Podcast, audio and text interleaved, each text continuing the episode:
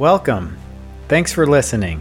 This is episode 4, part 2 of Beyond the Illusion.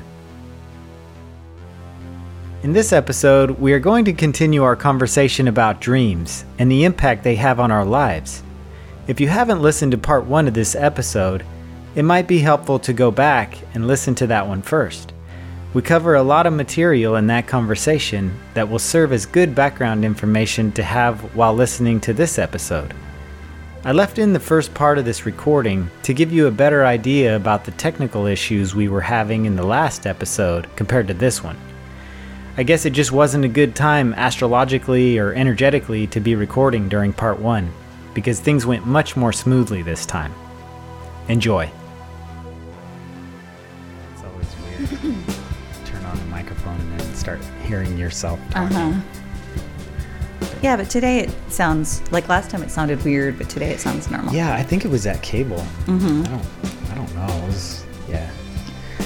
But I have, okay. So, because the other one I have to worry about it, and so I would always like check it. Remember the power cord wasn't working? And the battery was about to die. So everything's fine now, and I can just like, we can just talk, and I don't have to worry about the screen anymore. But I'm gonna turn my phone on silent.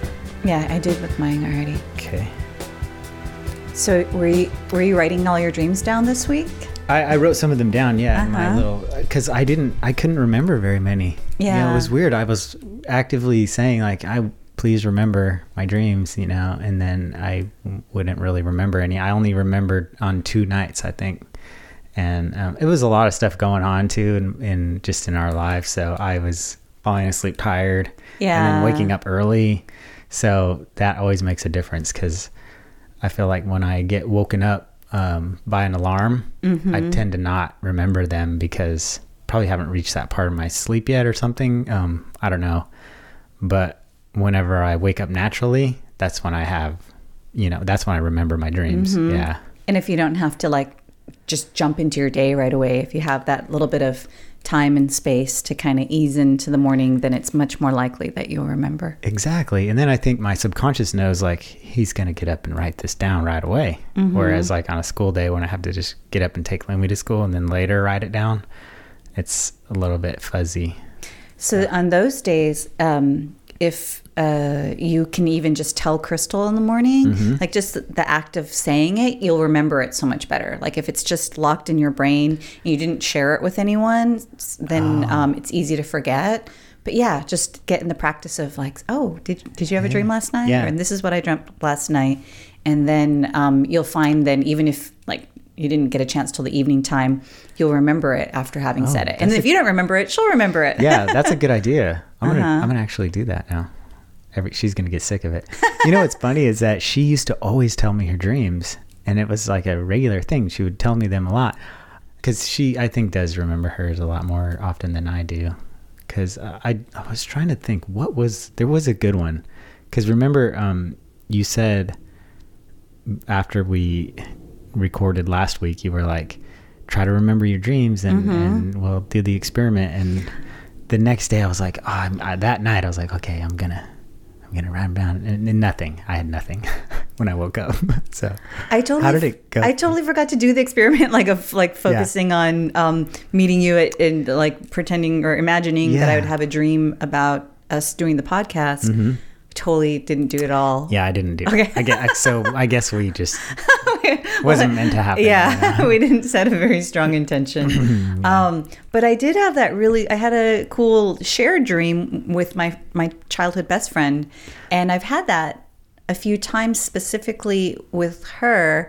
And it makes me think of how many times do we have shared dreams with other people, but because we're in a culture where it's not normal for us to share dreams, we never realize that we're sharing them. And so what it was I had this dream of my first boyfriend who didn't, you know, high school. So of course we're childish and immature, and you know, your first love, you fall really hard, you know, and you're really naive, or I was at least, and so I thought I was so in love with him, and then, you know, he did like this classic emotional abuser thing where he, you know, kind of slowly cut me off. You know, he was very charming at first, and then sort of slowly cut me off from my friends and family. Kind of when we would go out in public, he would be like, you know, oh, who are you looking at? Why aren't you focusing on me? And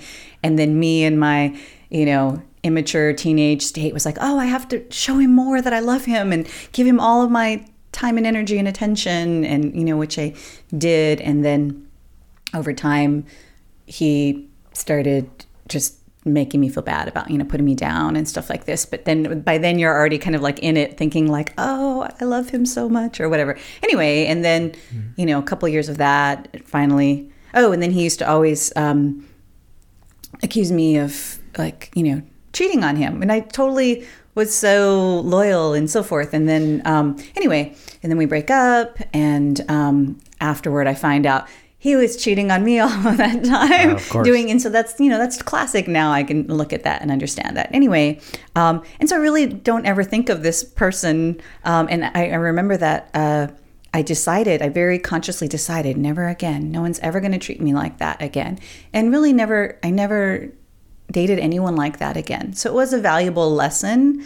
And I stopped thinking about him. I mean, that's from high school. So it was weird that I had a dream where he and I got back together. And that's not somebody that I think about, you know, really don't. So I had this dream that he and I got back together, and then he started just treating me bad. But in the dream, I told him, hey, this isn't going to work, you know, I need someone who's a good communicator, who treats me well, whatever. And I walked away from that. And so I woke up, it was like a very empowering dream, you know, and I woke up feeling good about that dream, but thinking it was weird, you know, because I hadn't thought of this person in a really long time. Anyway, and so I woke up from that. And then later in the day, my best friend from childhood, and we're not like constantly texting each other, you know, like we could have like a few months go by where we haven't been in communication at all. But she texted me out of the blue and she said, oh my gosh, I had this dream that you got, you know, back together with him, you know? And it was so weird because like, how likely is that, right? Why would she suddenly think of that too? And the odds seem impossible. And the crazy thing is that's not the only time that's happened. The other times it's been me dreaming about something. It's like, I feel like in that case, she tapped into my dream. I don't know. Yeah, you can't really say who's who, but it's more likely that was my dream, right? Because it's about my old relationship. Yeah. But at least two distinctive times I can think of before I tapped into her dream, where it was stuff. I texted her, you know, the next day and I said, oh, I had this dream where you blah, blah, blah, blah. And she said, I was thinking about that last night. Or not even necessarily her dream, but like her thoughts or consciousness, you know, and very, very specific things and where we hadn't talked. And, you know, like one time I had this dream where she and I were out for a meal, and then she suddenly starts like busting out in French. And I was like, I didn't know that she speaks French. And then I texted her the next day and she goes, oh, I didn't tell you we're going to go on vacation to France and we're taking French lessons. And I didn't have access to that. It wasn't like she posted it on social media or she hadn't told me. I didn't have any outer access to that information. And there was no reason or way that I would have known that. And so to me, it just shows how, you know, all of these layers of consciousness and how everything is interconnected. And we try to make this very specific separation, just like we do with body, mind, emotion, spirit. We do that with waking consciousness and dream consciousness, but they really merge and fold and blend together. And if we would allow it, you know, we could get a lot of value and valuable information through our dreams, but we just discard them as, oh, just a dream, whereas everything is really kind of overlapping. And in fact, I was thinking about, there's like these, you know, dreaming cultures in some of the indigenous cultures, and how they take that information as dreams the same way that they perceive waking consciousness, and don't necessarily see a division between that. And I remember reading there's the Seth books. I can't remember if I referred to these before, but there's early on my spiritual awakening, I found, or somebody had given me, one of these Seth books. Seth was a being that was channeled by this woman, Jane Roberts, I think like in the late 60s or early 70s, something like this. And when I read those books, like, Seth's amazing. He's like brilliant, and he had like so much to offer. And that was kind of one of the things that kind of inspired me, that like, well, I want my Seth. I want a spiritual guy. You know, I can ask questions. And he, you know, one of his books is like The Nature of Personal Reality. And I was like, oh man, wouldn't it be cool to have access to this wise being who can explain reality to you? And like, yes. You know, I guess that's going to be, you know, that's a whole nother topic of, you know, we can talk about another time, channeling and spirit guides. But anyway, so, and Seth had proposed an experiment to Jane where you could, and I can't remember exactly, but if she could schedule her time, because she was a writer, so she, you know, she had freedom to schedule her time. Instead of this, like, being up for 16 hours and then sleeping 8 hours straight, if you could split it up more, you know, equally, and then have some waking hours and then, you know, maybe 3 or 4 hours of sleep and then some waking hours and 3 or 4, and then there would be this better flow between waking and sleeping, and then you could have more conscious awareness and lucidity in your dreams. And I can't remember if she did it, and I feel like I tried it for a little while. So Seth actually gave her that advice to try mm-hmm, that? Mm-hmm. Okay. You should read these books. Yeah, Seth has lots of really great, you know, consciousness experiments, you know.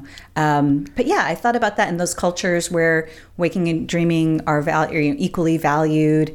And in fact, and some people will think, you know, this is crazy, but probably a lot of the things that we're going to talk about, people will think it's crazy. But I do that a lot in my waking life, the same way that I work with symbolism in my dreams. I'll wake up, you know, and then like, I had this recurring dream years ago when I was first, you know, so if we go back to this experience of, you know, my childhood of being first like having these temper tantrums and being very emotional, and then being sort of told that little girls that are very emotional get taken away by trolls, and then kind of shutting that down and going into my mind, and then having this spiritual awakening and starting to open up to that again. Around that time, I would have these vivid dreams of suddenly just being at the beach, turning around, and there's a tidal wave, this big, you know, tsunami tidal wave, and then this fear, like, oh my God. And then I would wake up. Wow. And that happened like a number of times. And, you know, if you read about some common symbols, water is often emotions, right? So yeah, it was this like fear of like, oh, these overwhelming emotions coming, you know, and they're gonna, what's the tidal wave gonna do? It's gonna topple you over, and like, oh, I can't, that's more than I can handle. And then somewhere along the way, I had a dream where I was at the beach, and then I turn around and there's this huge tidal wave, but I just felt very peaceful and calm. And I've had these kinds of things before, like series of dreams, and where it gets to sort of like this, I'd call them healing dreams, right? It showed me where I was at that point, and then later on it showed me, oh, okay, you've healed this, or you've worked through this, and there's a resolution and a closure to it. Wow. I don't have that kind of completeness, I guess, to my dreams. Yeah, I feel like that's probably something that you may have developed over time, because by paying attention, I'm sure. And that's maybe all it takes, you know, to get to that place, is just like, yeah, because I don't feel the completeness sometimes. It's rare, but yeah. And even last time when I was talking about the recurring dreams that I had, I went back and I, in my mind, and I was trying to think, like, what was it that I resolved, you know, there? And because I know I did, something came through, and I learned the lesson, and I moved on from that. That's why they don't happen anymore. Mm-hmm. But I'm trying to think, like, consciously, what what was that? What was the precise thing? I don't know that there is something like that, but I just couldn't really put my finger on it. Yeah, sometimes it takes the dream, like I said, to come many times before you figure it out. And so what I was going to say after that was that, so in the same way that I would look at the dream and then try to figure it out and understand the symbolism, I do that in my waking life too.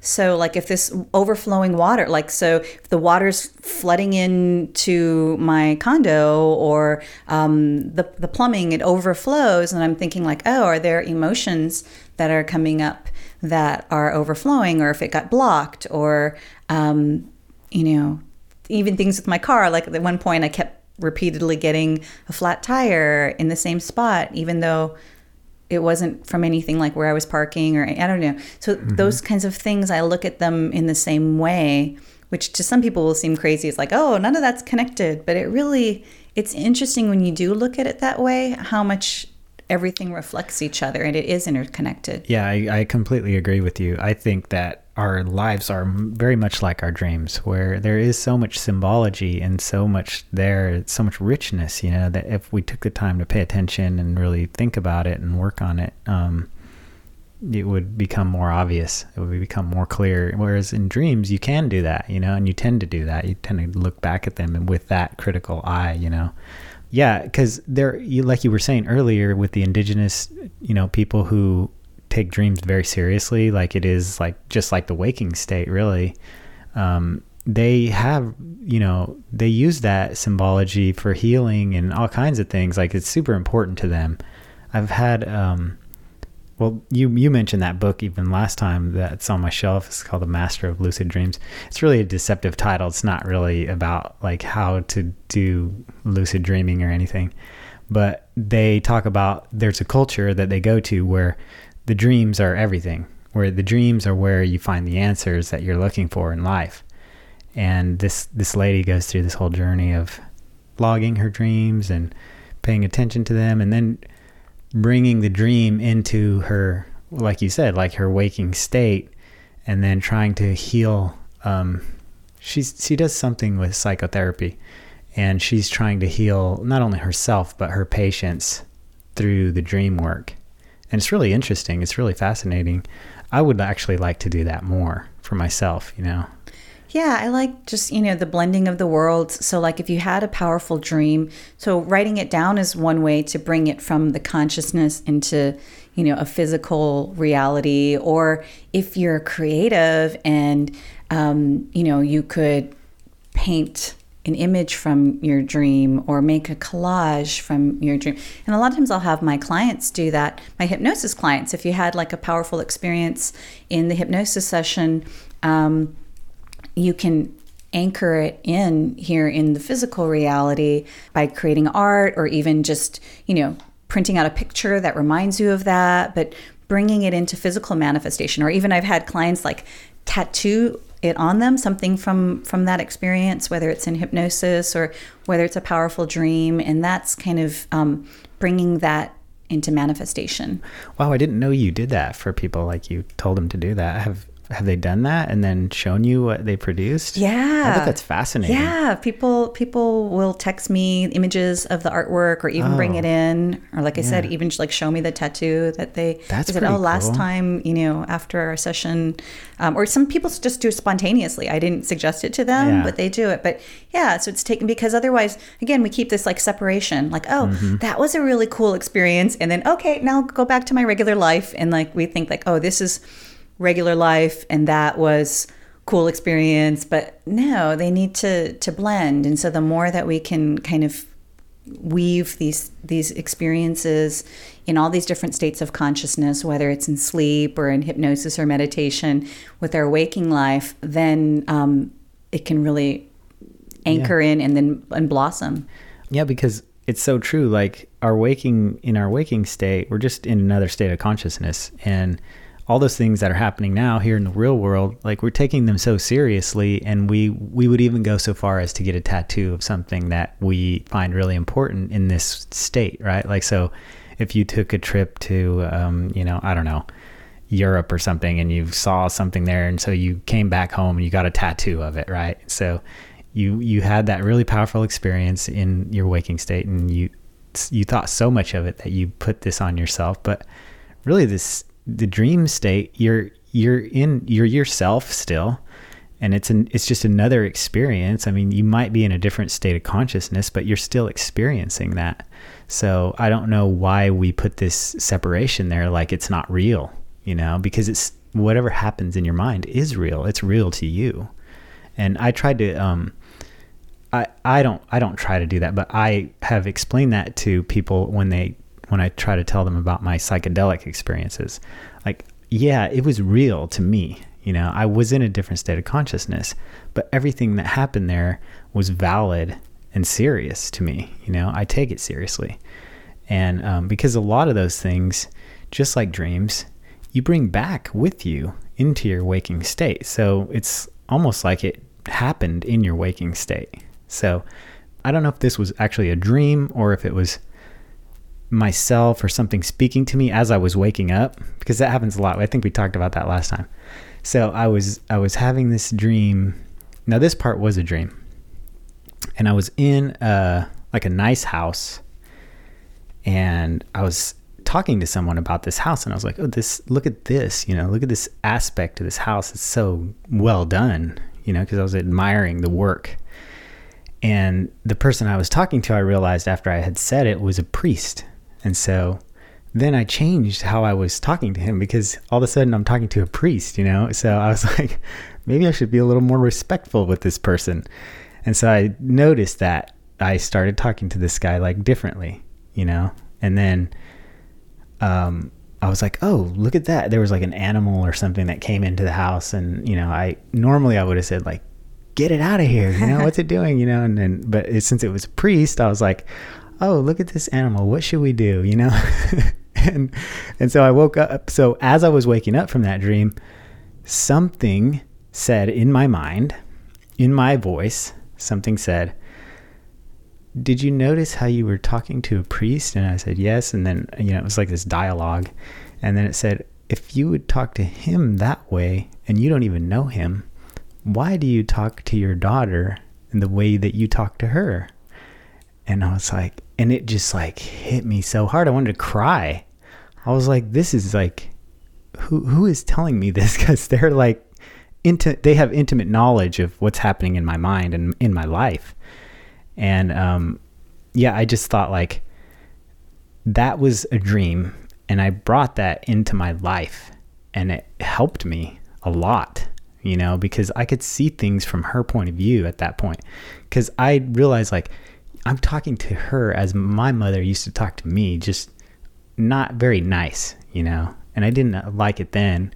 And I don't like myself and I don't like myself when I do it to her, it's just a reaction. I don't know if it's something from my childhood, but, that was real, and I've had that same experience with psychedelics, some part of myself that is not doing the right thing will become blatantly obvious, and I'll bring that back and be like, oh, I need to change this, So I do think that people should take careful note of what's happening, not just in their waking state, but in all their states. I wanted to cry when you said that. Do you think that was maybe your soul or your higher self, whatever you want to call it, that was saying that to you? Yeah, I think so. Yeah, I think it was. I don't know though. It had this otherly feeling to it. So it might have been. It might not have been. I just thought it was interesting that they used a priest, to make the point. Mm-hmm. Yeah. And then the other thing I thought of was, because you said you don't like yourself when you talk that way, is if you've worked on having love and compassion for you when you talk that way. I never have, but that's probably at the core of it. Mm-hmm. Yeah. Because you said, it's just a pattern that got passed on, right? Mm-hmm. That's the way that you were talking. And I'm sure that's the way that your grandparents spoke to your parents, who spoke to you that way, and they're and on and on and on. And so, that's how we break that cycle is, not only do you stop talking to her that way, but you stop berating yourself for talking to her that way. Yeah, you know, I still do it. So I think the way to break it is, you're right, it's probably to be kinder to myself, where, you know, that probably is how I'm going to snap out of it, I think. Yeah. Yep. Pretty sure that's it. But, yeah, I don't even know how I remembered that right now, but yeah, it just like came to me when you were saying all that stuff. And, yeah, it made a lot of sense. But the other thing they mentioned in that book that I was talking about earlier is this idea that never really occurred to me before I read it in this book was, how they go into the dream state to work on themselves, right? To get through their, you know, their traumas and their issues, kind of like, you know, what happened to me right there. And they go into the dream with that intent. And they say the reason they do it in the dream is because your mind is in a different state where anything is possible in a dream, right? Mm-hmm. So they feel like it's much easier to fix yourself or work on these things because you're in a state where you know you can do it. Whereas when you're in your waking state, you don't believe it as much. You know, it takes more to convince you. And so that's why they do that. And I thought that was a really interesting concept. Yeah, why don't more of us do that? It's a much safer stage to work through your stuff, right? Like, I'm sure everybody's had that dream where, you know, you're supposed to give a talk and then you're naked or whatever, you know, one of those kind of embarrassing. And then you wake up and you're like, thank goodness that was just a dream. Yeah, what if we just work through all of that stuff when we were sleeping? Wouldn't that be smart? I mean, and that's kind of what I think of like when I do the hypnosis work, because that's kind of what we're doing in this safe, protected space where nobody else has to see and know. We are addressing those things with that intention. Yeah, because I mean, isn't hypnosis very similar to dream state? Yeah, although I do like to clarify, because people come in and think that they're just gonna, you know, go to sleep and and then I'm gonna say my magic words and then they're gonna wake up and everything's gonna be better. Yes and no. I mean, it's in between waking and sleeping. So conscious mind's still there, but it's like a volume knob that's turned down, so it's not interfering so much. And then depending on the kind of work that we're doing, subconscious, which would be our emotions and our beliefs, we can turn that up and focus on that, you know, like the part of you that talks to your daughter that way, you know, that's a subconscious part. Or if we're wanting to connect to our higher consciousness, that's what I would call super consciousness. And anyway, so we turn up, you know, sub or super consciousness, and we turn down conscious mind. But when we sleep, conscious mind's totally off. And so it's not like that. Conscious mind will still be there, but just more subdued. Yeah, that's, you know, that's really interesting. It's like, yeah, it's like you said, it's, you're on like a scale there, and you're just sliding the scale a little bit in one direction. And, yeah, because when I remember doing the hypnosis with you, I was still myself, but it was almost like a dream was happening at the same time, but I was able to kind of describe what was happening in that dream. And, but do you ever have people that come in, and I know this is rare, but has this ever happened to you where a person does kind of go into a trance state and they don't remember the hypnosis session? Yes. Like you said, it's rare. It's a small percentage of people, but it does happen. And they come out and they don't remember anything. Really? I mean, of course, I record everything. And then they listen to it and they're surprised. You know, that's somebody who can really, because it requires a lot of trust to totally let go in this office, you know, with this stranger. But somebody who can really trust, relax, allow, let go, can do that. Or somebody who has a lot of experience, you know, they meditate a lot or something, and so they easily go into that state. Oh, wow. Okay. Yeah, because I didn't know if you'd ever had that or seen that, but I had read about it somewhere where that was a possibility. And I think it was from the stuff I've read about channeling. There's a lot of people who do channeling, not a lot, I guess, but some of the people who do channeling, and I find it a little more reliable when they're just saying things unconsciously. They're in a trance state and they're, you know, channeling whatever it is. And I don't know why, but to me that seems more like it's more believable. I know I'm not trying to doubt other people who can do this, but if someone's in a complete trance state and they're not remembering what they're saying, but all this information is coming through, where in the world is that coming from? It must be coming from somewhere, you know? Yeah, I get that. And so when I had my initial spiritual awakening, that happened to me, or, you know, that was something that I, like I said, I wanted my Seth. And that was something that happened to me, was to kind of, because I was meditating 4 hours in a time or whatever. And then after like maybe an hour of meditation, I would get into a really deep state where information was channeling through me. But what my spirit guide told me was that actually they didn't want me to keep practicing that way, that it's, I guess it's healthier. It's better for us to not like totally move our consciousness out of the way and allow this other consciousness to step in, but, you know, to be able to just be in this relaxed, open, trusting state where you're still here, rather than you're not like really like vacating your body, but sort of. Yeah. And so, they kind of guided me to move out of that, to do that. Okay. Yeah. 'Cause, from what I've read, that can be dangerous. Yeah. Yeah. And we don't need, so, you know, in the same way we talked about having this like shared dream with my best friend, like, we have this, our consciousness is all connected, right? So we can, sort of telepathically connect to higher consciousness and receive that message. We don't have to leave our body to get that. We can just tune in together and receive the message. You know, the way that we are doing out loud with our sound, you can just do inwardly with our conscious connection. Yeah, I totally agree. Do you want me? Should I get my little dream log and see if there's something else in there? Sure. Or also, because I can't remember. Do you have one of yours with you? Oh, I mean, no, I don't have one with me, but I certainly remember like a few pivotal dreams that really stuck with me, especially like before I was even on a spiritual path. But when I was in college, you know, I went through a difficult time. I told you, after, you know, being assaulted and so forth, and going in a kind of like a really just dark place inwardly, not really addressing the emotions that had come up from that. And I did used to have these dreams, and I think people have these dreams anyway, but like I was having them kind of recurringly, where, you know, something's chasing you, there's something to be chasing me, really sinister feeling.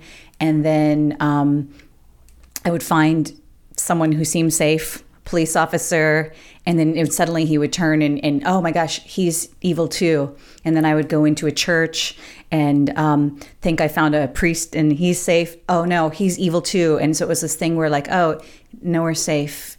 You can't trust anyone, and anyone can turn on you in any moment. And that was kind of underlying feeling that I had after that experience, not, you know, before feeling very safe in the world and then suddenly realizing, like, just being afraid of like, oh, if I'm in an elevator and I'm by myself and then the door opens and then a man steps in and now there's just me and him, like this sudden fear of like, oh, at any moment this person could turn and overtake me. And I never had that before. So I was having these dreams like that.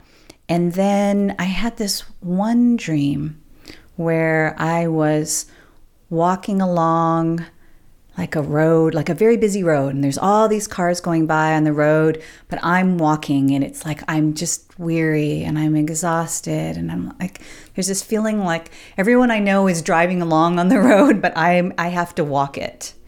And I'm like, you know, why do I have to walk it and everybody's driving and I'm just so exhausted? And then I notice along the right hand side of me there's like this hedge, this hedge that goes all along, and I noticed the hedge, and then out from the hedge pops someone, you know, and I didn't remember what they look like or anything, but it was this feeling of like, oh, I'm not alone. Oh, you've been there all the time. There was this, I don't even think they said anything, but there was maybe this just knowing that was transmitted, like, you're not alone. I've always been here. You can't see me, but I'm here and I'm walking along with you. And now I look back and I, you know, either that was my soul or that was my guide. I feel like it was my guide. In fact, I think he might have told me that later. Kind of like that, the footprints, you know, that you hear that story with the footprints. And and so that gave me so much comfort.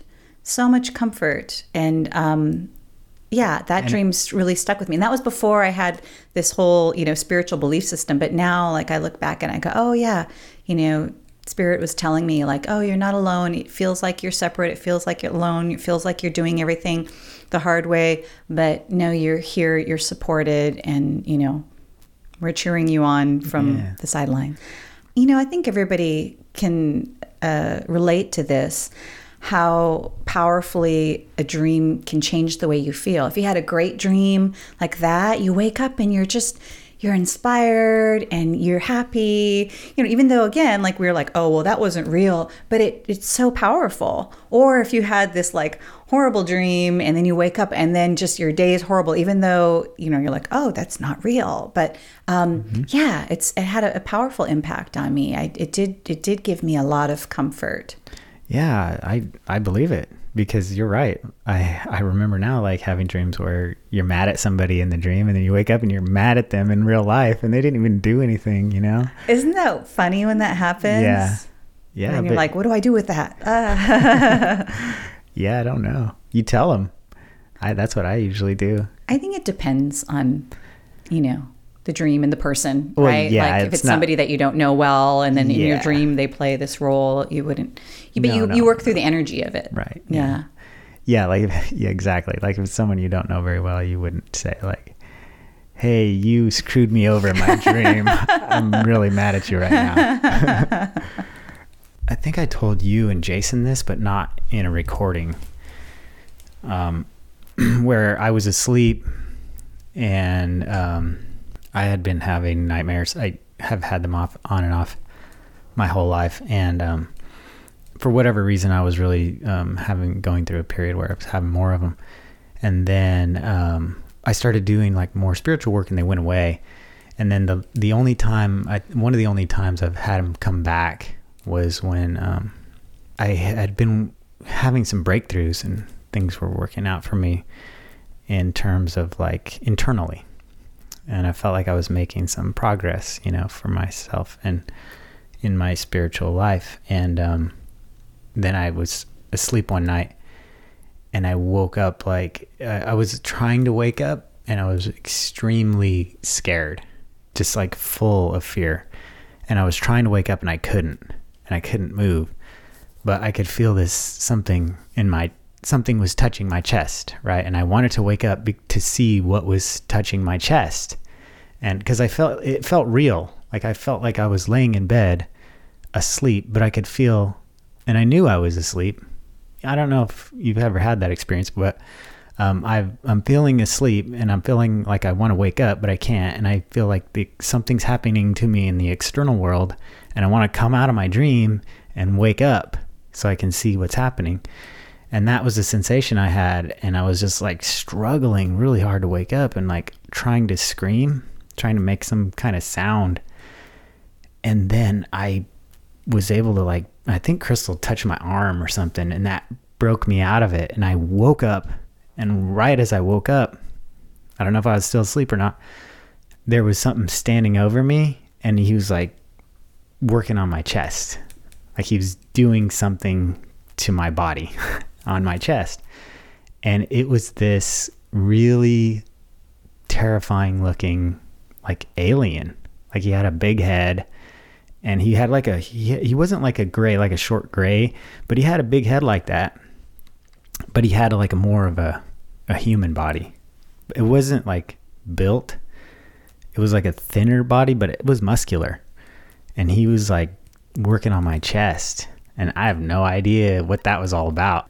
So. Yeah, I mean, it's interesting because, you know, people that do talk about experience with aliens, some of them are seemingly benevolent and some of them not.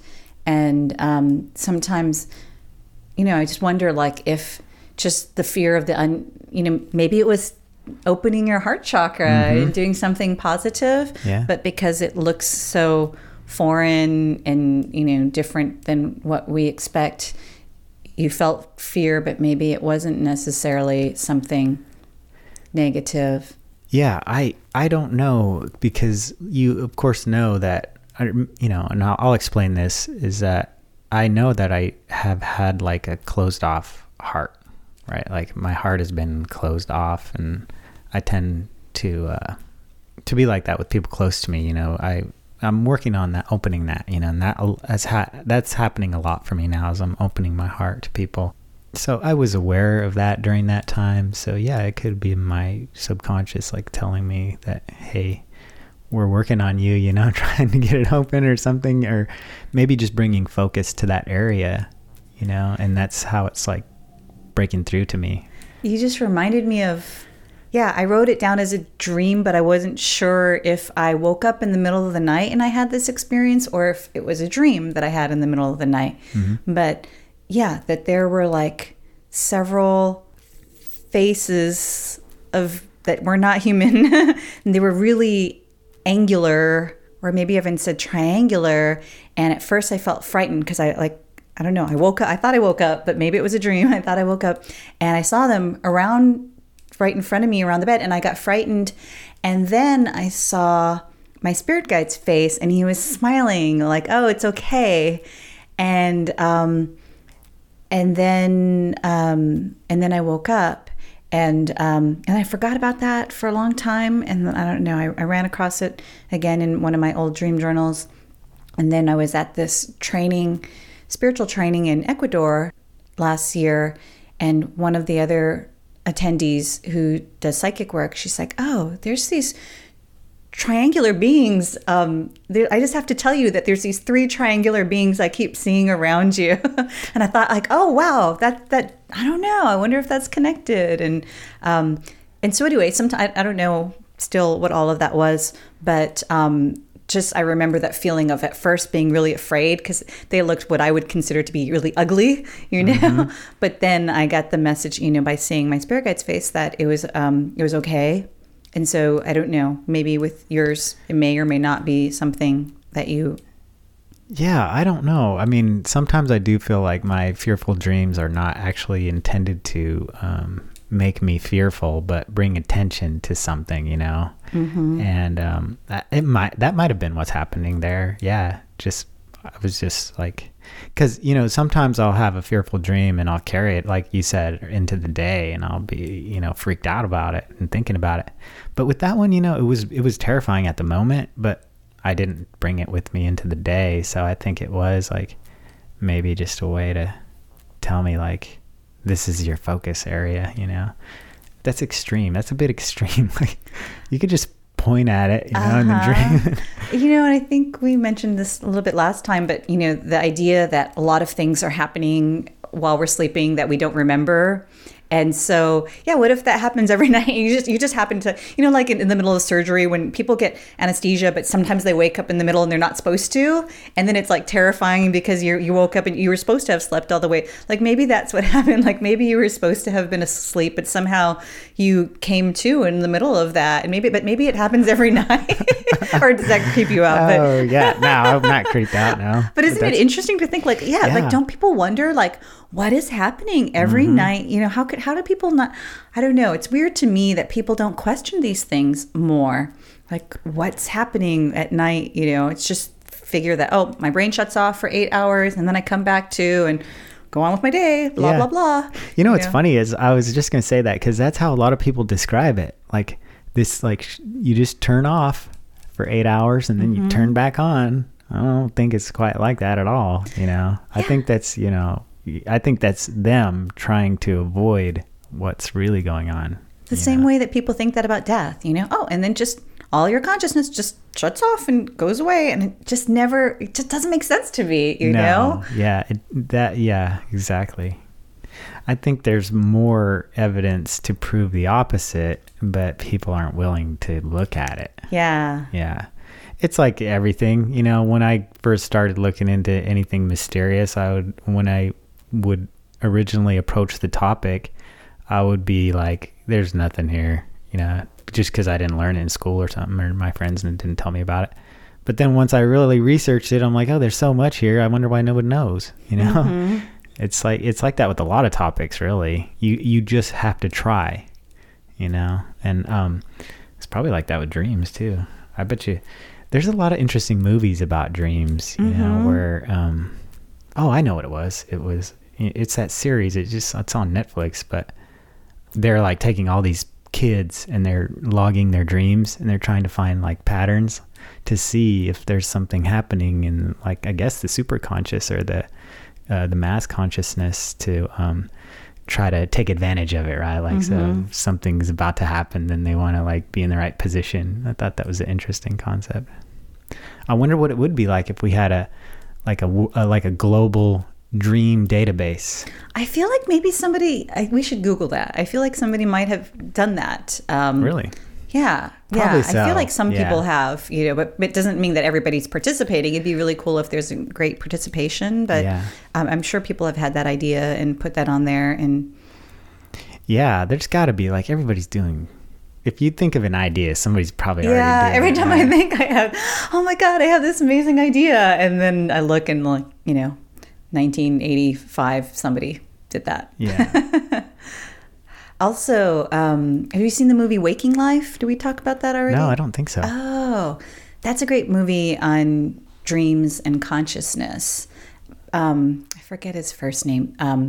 Linklater, the one that's from... Oh, Richard Linklater. Yeah, Richard Linklater, mm-hmm. you know, Dazed and Confused mm-hmm. and so forth. He did this movie, Waking Life. Oh. And I think he was the first person to do this where you film it and then you had, like, he had animators paint or animate it over.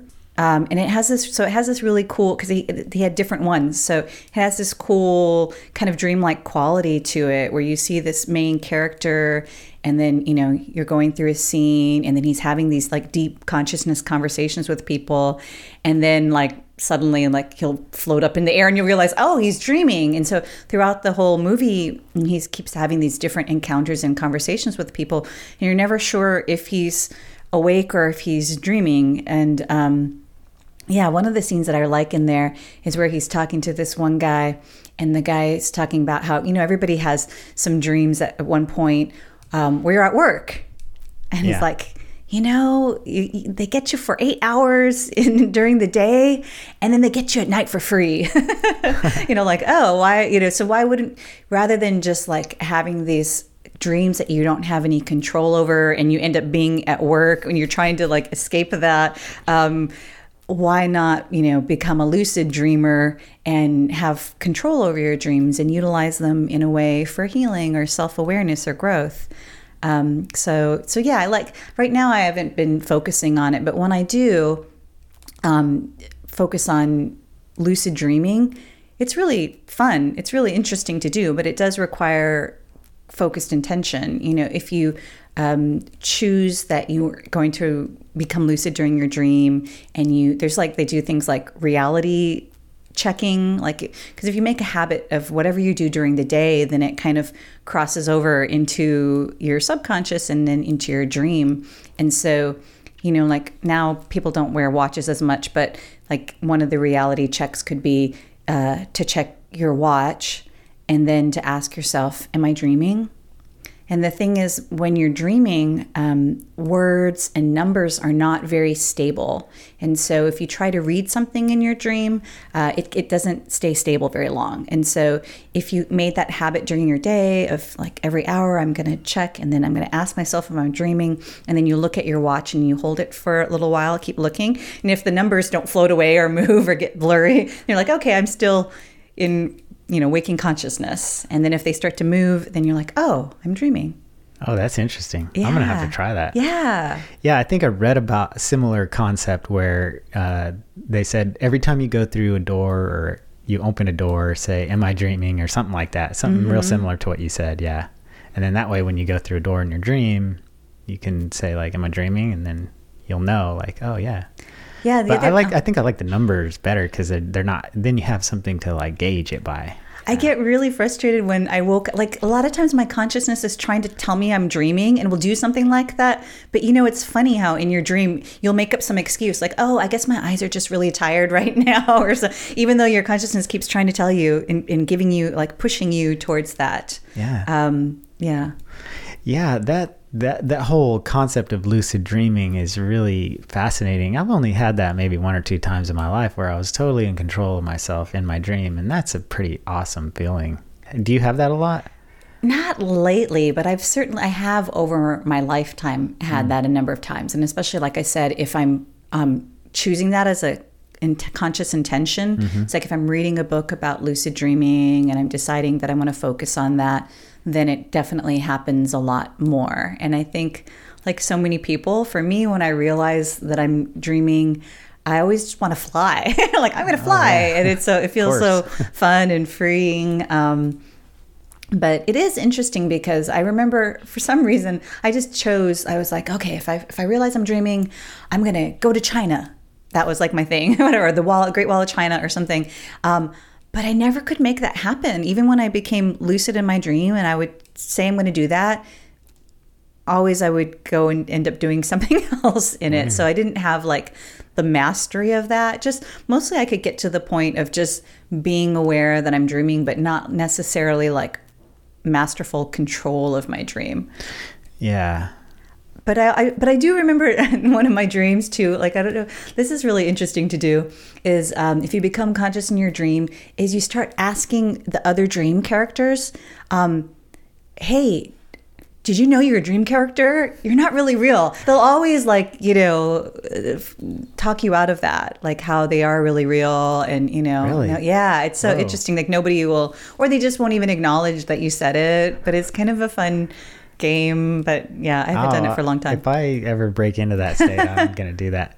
Yeah, I think I was, a while back I was reading a book about astral travel, and mm-hmm. they were talking a lot about when you fall asleep to try to like roll out of your body or some, they have all these different techniques. But yeah. I don't know if do we want that to be its own topic or not? Yeah, probably. Okay. So. Yeah. Cause I could talk to you about that technique for sure. Cause I've played around with that. Although there is this overlap because, did I tell you about the transportation dreams when I was having them a number in a row? And then, okay, I'm going to tell you that. So there was this one week and, I was having this same theme of a dream, but it was slightly different every night. And so, like, the first night, it was like, I'm on a motorcycle and I'm riding really fast and it's really free and I feel, you know, exhilarated. And then suddenly it gets really unstable and shaky and I start to feel afraid, like I'm going to fall off. And then it smooths out and I feel fine. And then the next night, you know, I don't remember exactly what it was, but like, let's say I was on another fast transportation, like maybe I was on a speedboat. It's going really fast. I feel exhilarated and free. And then it starts to get really shaky and I feel like I'm going to, you know, something's going to happen, and then it smooths out. And so this happened, you know, and then the next night, I don't know what it was, like a sports car, whatever. So I noticed this pattern, like that's the same feeling I keep having. It's the same theme, even though it's a different transportation. So next time, I told myself, next time that I find myself in a really fast transportation and it starts to get really shaky, I'm going to tell myself, you're dreaming. So I'm going up in a helicopter and then the helicopter starts to get really shaky. And I said, wait, I'm dreaming. And the coolest thing happened was that when I told myself, wait, I'm dreaming, all the imagery went away. Everything went away, and now I was just in my room floating above my body. There was my body. This was when I lived in Boston. There was my body in the bed, and I realized, like, so this links back to the astral travel that you mentioned, because when you study how to leave your body, how to astral travel, they talk about, you know, you lay there, you stop thinking or stop feeling your body, you calm your mind, you calm your emotions, and then you like patiently wait. And that's the really hard part, is to not start thinking or whatnot or move around. You patiently wait. And then if you do that, you'll get to what's called the vibrational state. And then you feel this like really powerful vibration. And that's when you can exit your body.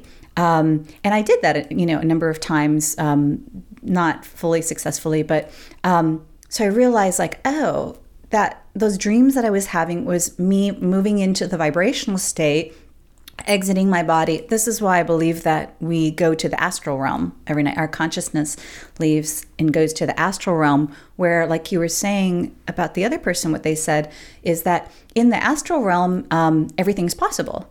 Whatever we put out can instantly manifest. And this is where we can play in the school of dreams. And so, yeah, through that experience, I was like, oh, okay. So I think I'm leaving my body every night. And that was the way that my conscious mind tried to understand it, is to create the story of being in this fast-moving transportation that gets shaky. Wow. So then you had a whole experience after that, I'm sure. Like once you found yourself like above your body? I don't know. Do you remember? I don't remember. I think, you know, so the thing is when you, and you know, we can cover this more in depth in its own episode, but it's hard to maintain that state. If you get really excited, you find yourself back in your body. And I think that's probably what happened. I probably was like, whoa, because my mind was blown, because I realized, like, oh, wow, I'm like, every time I'm having these dreams, I'm actually leaving my body. So I think what happened was probably that I got really excited. And then when you get really excited, boom, you just land back in your body. Same in the lucid dreams. If once you realize, you're like, oh, I'm dreaming, I'm going to fly. And you're like, oh, you get really excited, and then boom, you're back in your mind. You have to. It's interesting. You have to hold this space of calm centeredness in order to maintain it. So usually they're very, you know, until you build your mastery up, which I never got to. They're really short experiences. Okay, yeah, because I always wondered about that, and if people could maintain that for a long time. And apparently some people can. Some people can. Right? And some people are just, you know, how people. Some people are naturally psychic, and some people are natural astral travelers. They don't need to learn any of these techniques. It just happens to them regularly. Yeah, I'm sure. Yeah. It's like that thing we were talking about. There are so many people and so many variations of people that somebody can do anything, you know. It's like that. Oh, by the way, I was reading, actually not reading, but listening to the audiobook of the Autobiography of a Yogi, and he talks about all these different yogis that can do all these different special things, you know, because India is a really unique place. Have you ever been there? I am one of these strange people. Like, people always think, oh, you're spiritual, then have you been to India? You must want to go. But I don't have a strong draw to India. I know eventually I'll go there, because I'm going to go to every country in the world, because I'm a big enthusiast of travel.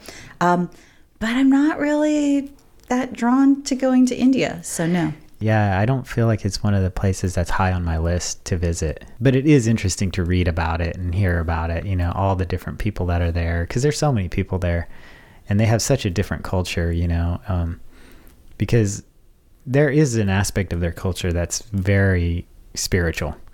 You know, and some people devote their whole lives to it, and a lot of people actually. And I can imagine that they've got their whole, you know, spiritual supermarket going over there, and the people that come out of it are probably making claims that maybe can happen or maybe don't. But I was going to say something about what you were saying, like just that now, as there, I think there's more and more people awakening all over the world. It is kind of buyer beware, and that's a good thing, you know, on our path, that we need to learn how to discern who to believe, you know, not just to follow any guru that says anything.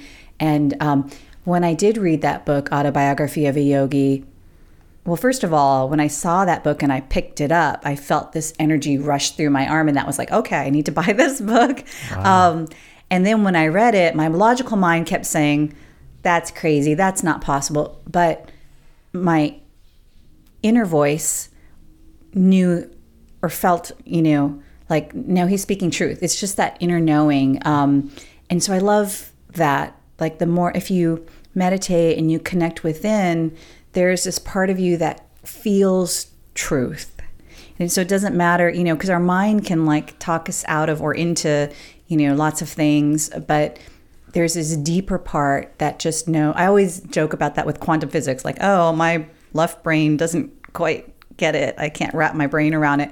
But inwardly, I know it. It's true. You know, all time is now. I know that's true. I feel the truth of that. And I felt the sincerity of Yogananda in his words. And I knew that even though I can't fathom that, you know, a lot of these things that he said happened, I just knew and trusted him and knew that he was speaking truth.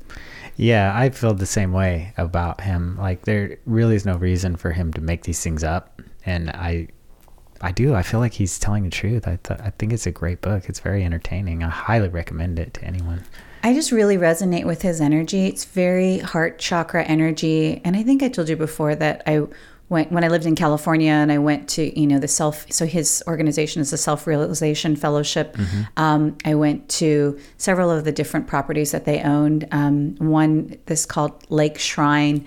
When I was there, I felt just so much just love, just exuding from this space, this land, and I felt his energy there. I felt this heart chakra energy. And so that's an energy that I know, resonate with, and trust. And that's one of the reasons why I love working with energy so much, because, you know, I'm always saying energy doesn't lie. It doesn't. You can't fake that vibration of love. And so that guides me a lot as far as what and who to trust and what not to trust.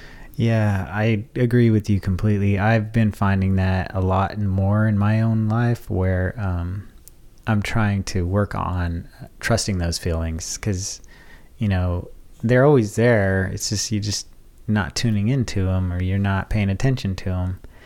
And now I'm starting to, where more and more I'll go through my daily life and try to feel what's happening and try to understand the energy of a situation or a person or even a place.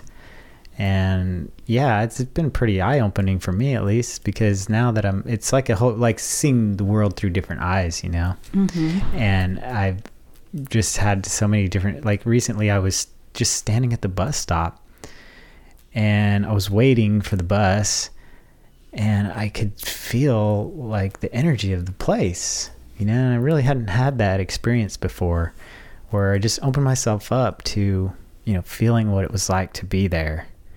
And it felt totally different than I'd ever felt before.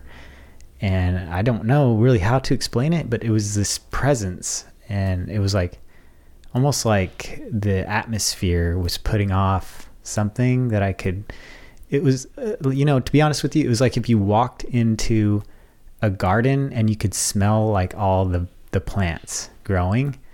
If you could have that like as a feeling, as a sensation in your body, mm-hmm. That's what it felt like. Like I walked into this space and I could feel it, you know, and it was just so different. I know, isn't it interesting? Because like we're so focused on these five main outer senses, and you know, you think of like, oh my gosh, what would life be like if I suddenly went blind, and how would I be able to navigate the world?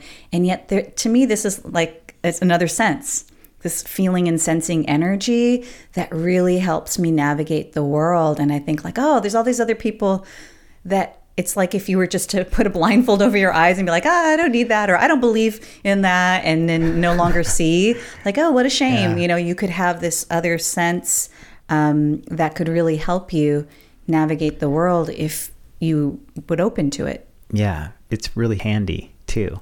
When I'm speaking to people or I'm about to speak to someone, I'm noticing how I'm feeling, and it's giving me good hints as not only about that person, but about myself and what's happening inside of me energetically.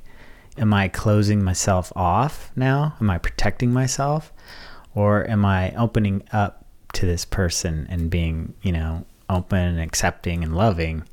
And that's just that real simple, you know, attention to that dynamic has made a pretty big difference in my life, because sometimes I feel more comfortable now with my interactions with people, you know, whereas you probably know, and most people who know me know that I'm more of an introvert in social situations. And yeah, now I feel like I'm kind of starting to like shed that a little bit, because because of this understanding of what I'm feeling.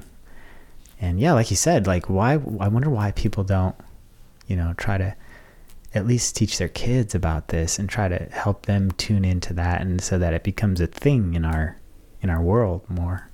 Well, you have to first believe in it, or at least you have to be open to it so that then you can experience it and then you can believe it. So the problem is that people are like, seeing is believing. So they want to see the results first and then be open to it. But it doesn't work like that energetically or spiritually. You have to be willing to be open to it first to then have the experience of it and then believe it. You know, people aren't willing just to be open to experimenting or exploring these inner senses. Yeah, I think you're right. It's like everything. You have to have a first-hand account of it before you're going to take it on. Mm-hmm. You know, people just don't believe things blindly. At this point, you can see that we've drifted off topic a little bit. We continued on and talked about some of the things that Tiana wants to do with her business, and then we ended up talking about a previous episode where I went to see Shannon, the astrologer, for a reading. And that's about where I'm going to pick back up on the conversation here. Yeah, because when I do get stuck and I get stubborn, things don't work out well for me, you know. And that's probably the universe's way of saying you're not doing what you came to do. Mm-hmm. Or myself's way or something. Well, know. It's just, you know, you get out of alignment. Like if this is the higher energy of what you came in to do, like you have free will to choose anything you want. But if you're over here, it's just not going to feel that comfortable. The more you get aligned with this, the better it feels. And so it's kind of a perfect process, because as we start to get really uncomfortable, we naturally start to look for something to make us feel better. And if we're wise, we'll go this way and align ourselves with that. Uh-huh. Right. Yeah, it's like, well, I was telling you that before, that quote from Quo that said, you should be seeking out this discomfort. That's why you're here. You know, that's why you came to Earth, is to work on these things, you know. And it's not comfortable to work on these things.